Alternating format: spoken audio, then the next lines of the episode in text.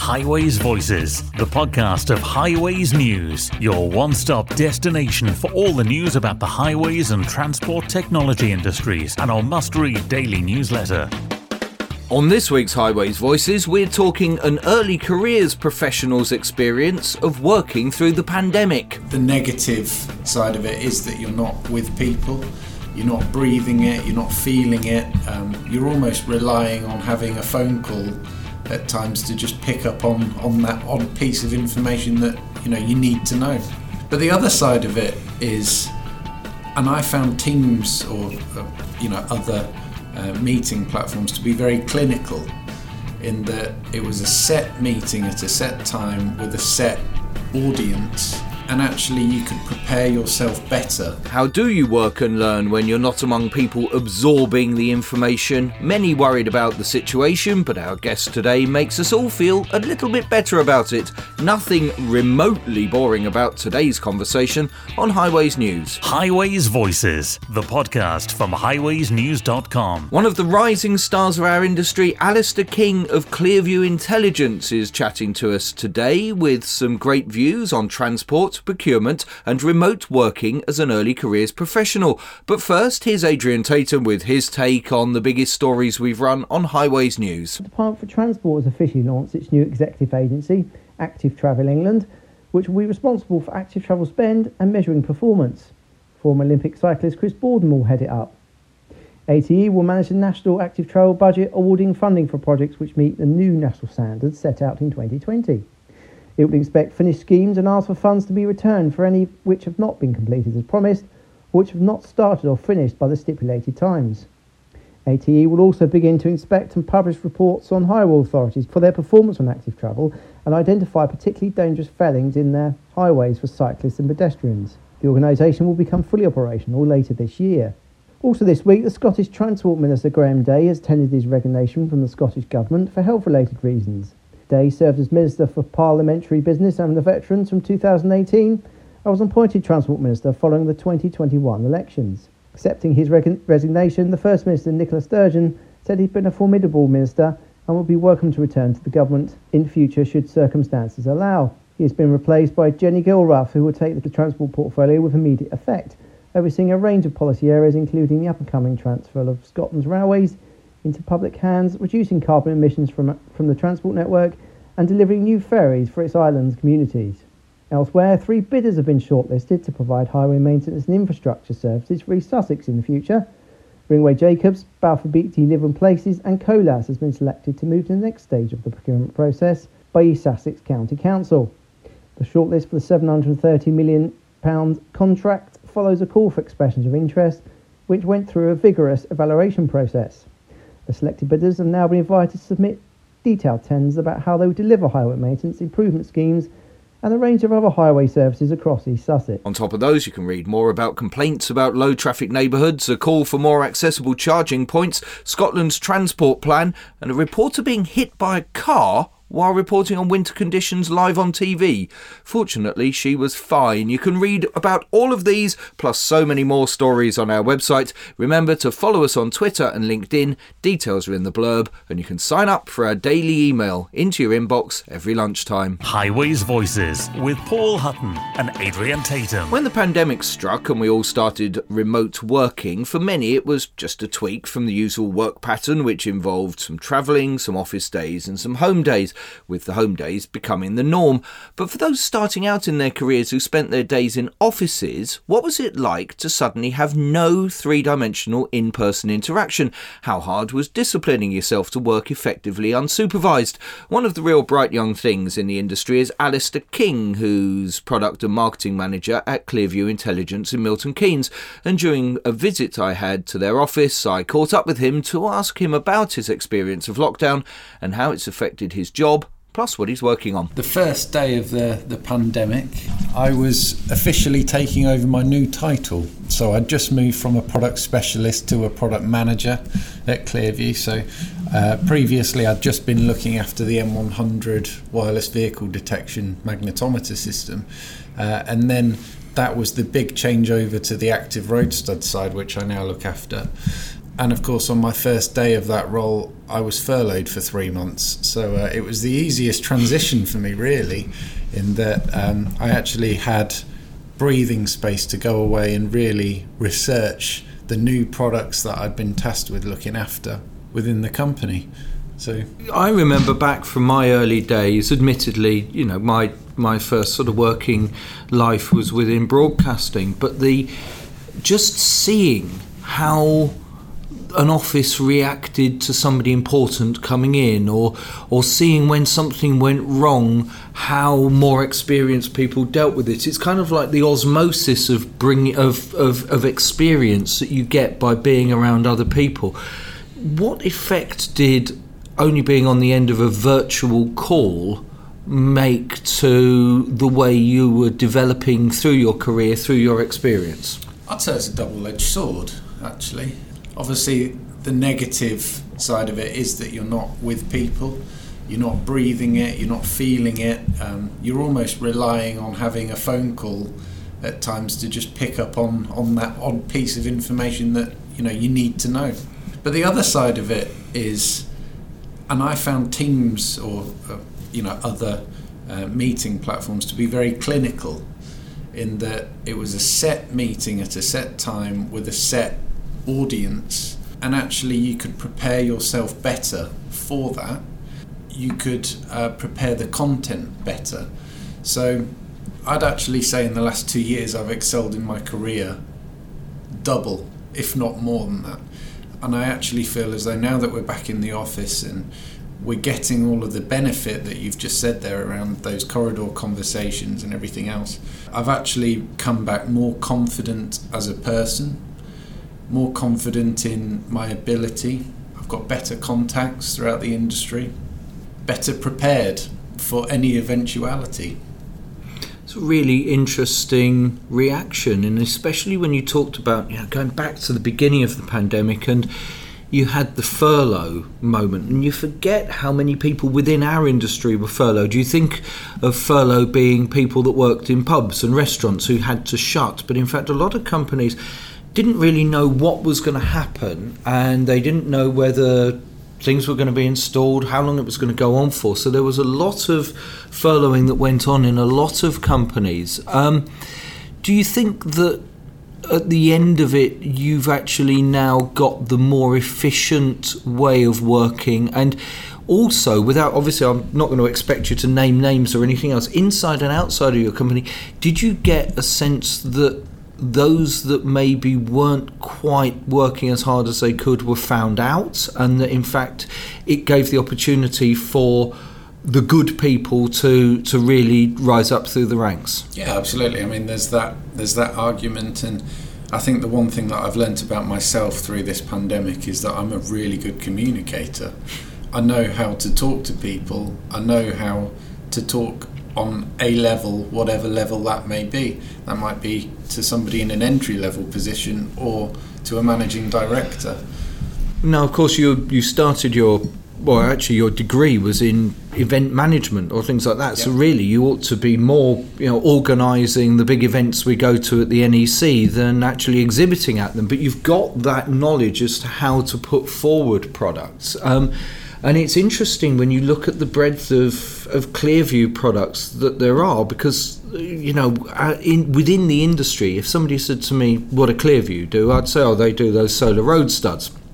But actually, when I arrived here today to come and see you, the that outside the the door of your office you've got a zebra crossing with road studs in there that are warning red you know on one side and white on the other you seem to have boxes actually on uh, poles outside that seem to be monitoring it so you're doing a lot more than just um, the solar road studs. What are the, what, for example, what are the boxes doing and the cameras and, and the sensors that I'm looking at outside? Absolutely. Well, in answer to that question specifically, that is my pet project, uh, and I'll come back to that in a second. But what you've just said, Paul, I find a lot actually. Uh, I think that Clearview in the industry has a reputation for being the company that does those road studs.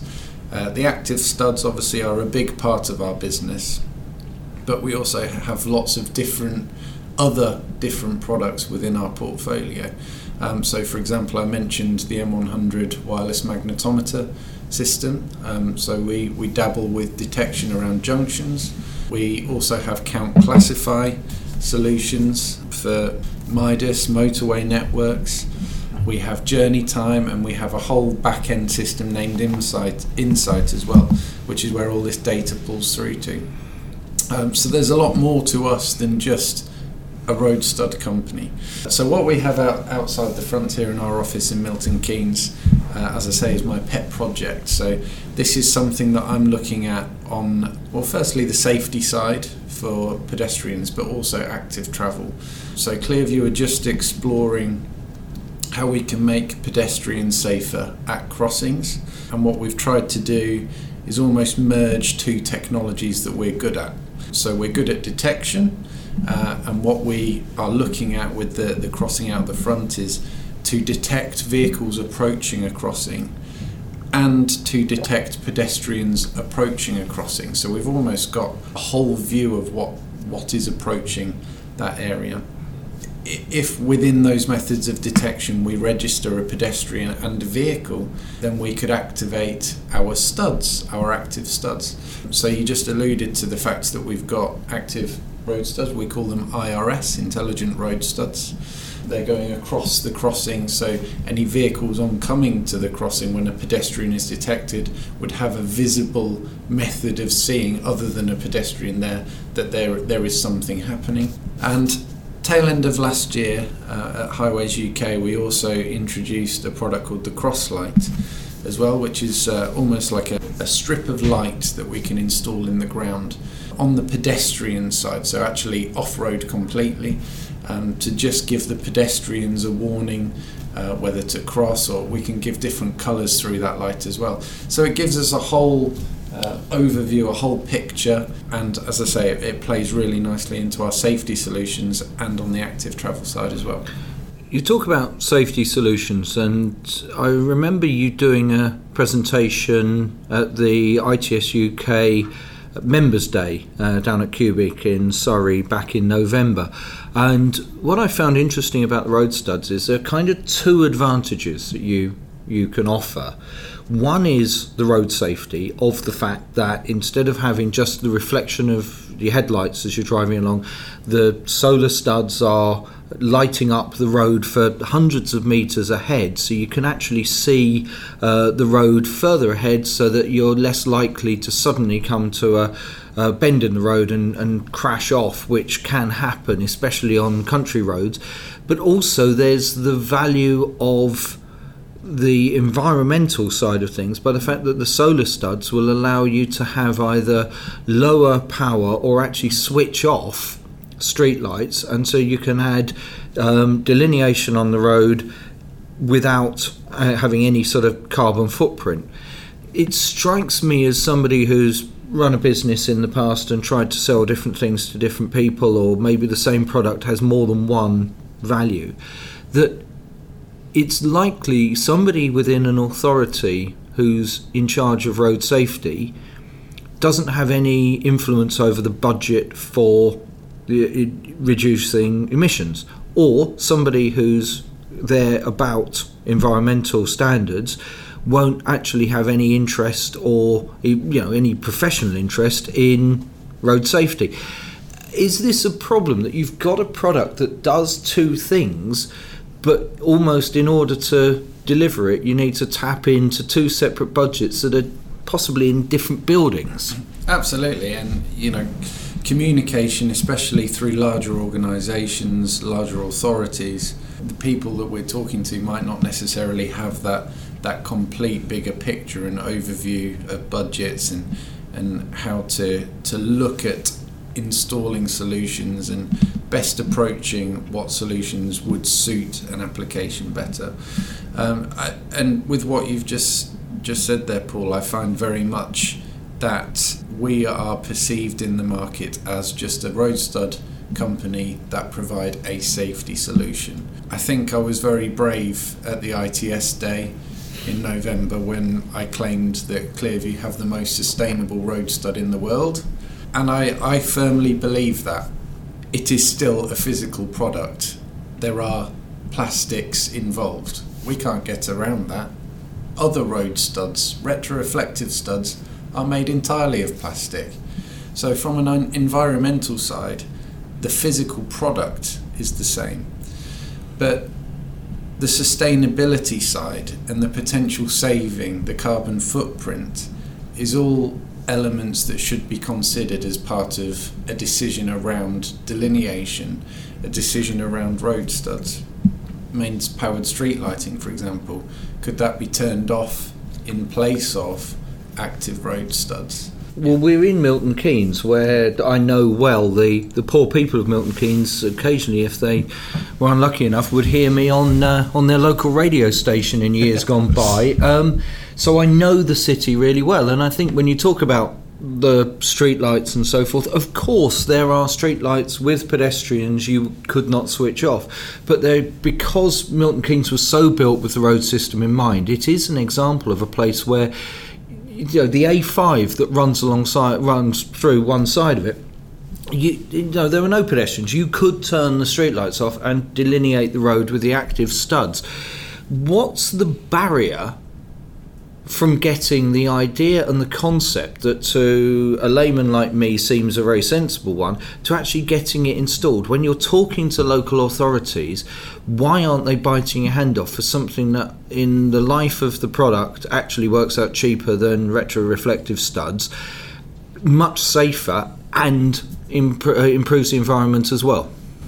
Yeah uh, so i think you've just you've hit the nail on the head there. We are you know, we're supplying an active stud. There is more technology in the solar light stud than a retroreflective stud, which is essentially a plastic shell with a retroreflective strip on it. Ours, we have technology inside, we have components, batteries, solar panels, LEDs. There is more inside our stud physically, and therefore the overall cost of that at, day zero, at the, the decision point, is more. But what decision makers, I feel, fail to understand is that a product shouldn't just be an instant solution to a problem. They should be looking at the overall lifetime benefits of that product. And for example, a retroreflective stud, what is the average life of that stud? How long will that stud stay efficient for? What benefits will the driver get from that retroreflective stud? And actually, is it doing its job? An active stud, we know we've got lots of case studies, we've proven that our stud will remain in place and working and giving the driver those benefits for about four times as long as a retroreflective stud.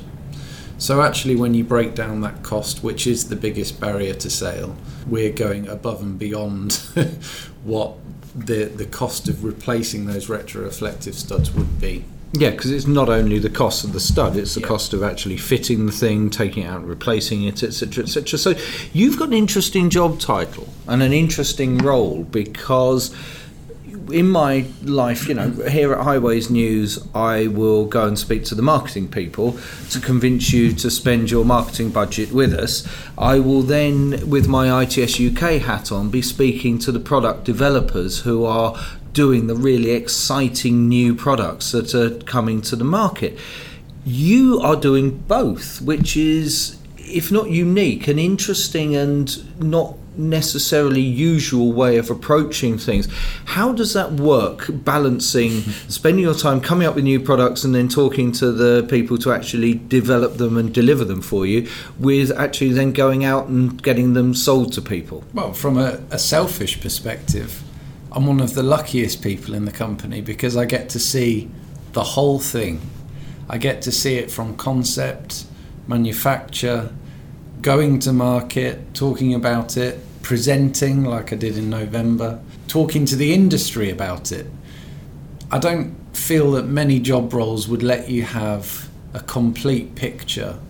Uh, when you're excited about a product, you want to be seeing it all the way through, and I feel very fortunate to be in that position. Interestingly, when I came to Clearview, I said in my, my interview I'm not a technical person. I'm, I'm here going for a product role, talking about specifications. I'm not not a technical person, and it's taken three or four years to really get my head around the technical side. That was definitely harder, but my background and my, my first job before I moved over in, into this industry was in marketing. So I always thought, well, that, that's a great backup for me. And actually, what that's given is a platform now that I've got a full, clear picture of the technology side to have the ability to communicate and to see it all the way through to present. And it's a very special job. There are many people in our industry, when I talk to them, I discover got into the industry almost by accident. I certainly did. It sounds like you did. But people stick around for a long time. If you were sitting in front of a group of uh, undergraduates or potential apprentices, what would you say about the transport, the intelligent transport systems, the highways industry that is such fun and such a good place to work? Initially, it's big, it's scary. There's lots of groups that hide behind uh, names that people have to spell out for you, to be honest. But then the other side of it is when you get used to it, it's actually a very small community. It looks so big from the outside. It's a small group, a small community.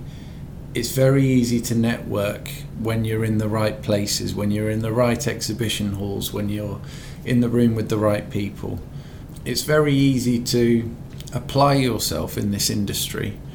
And I, I feel that there is lots of opportunity for younger people moving into this this market to really grow and bring their own put their own personal stamp on something. Clearview Intelligence is Alistair King, one of those early careers professionals you meet who confirms that our industry is in great hands. So one day in the future, when I'm in the home for bewildered former ITS people, Alistair and his counterparts will be taking our industry to new levels. Highways Voices, the podcast from highwaysnews.com. Highwaysnews.com. This is Highways Voices, and before we go, we've still got time for Adrian's accolade. Adrian, who wins this week? And my accolade this week goes to Kier Highways and National Highways.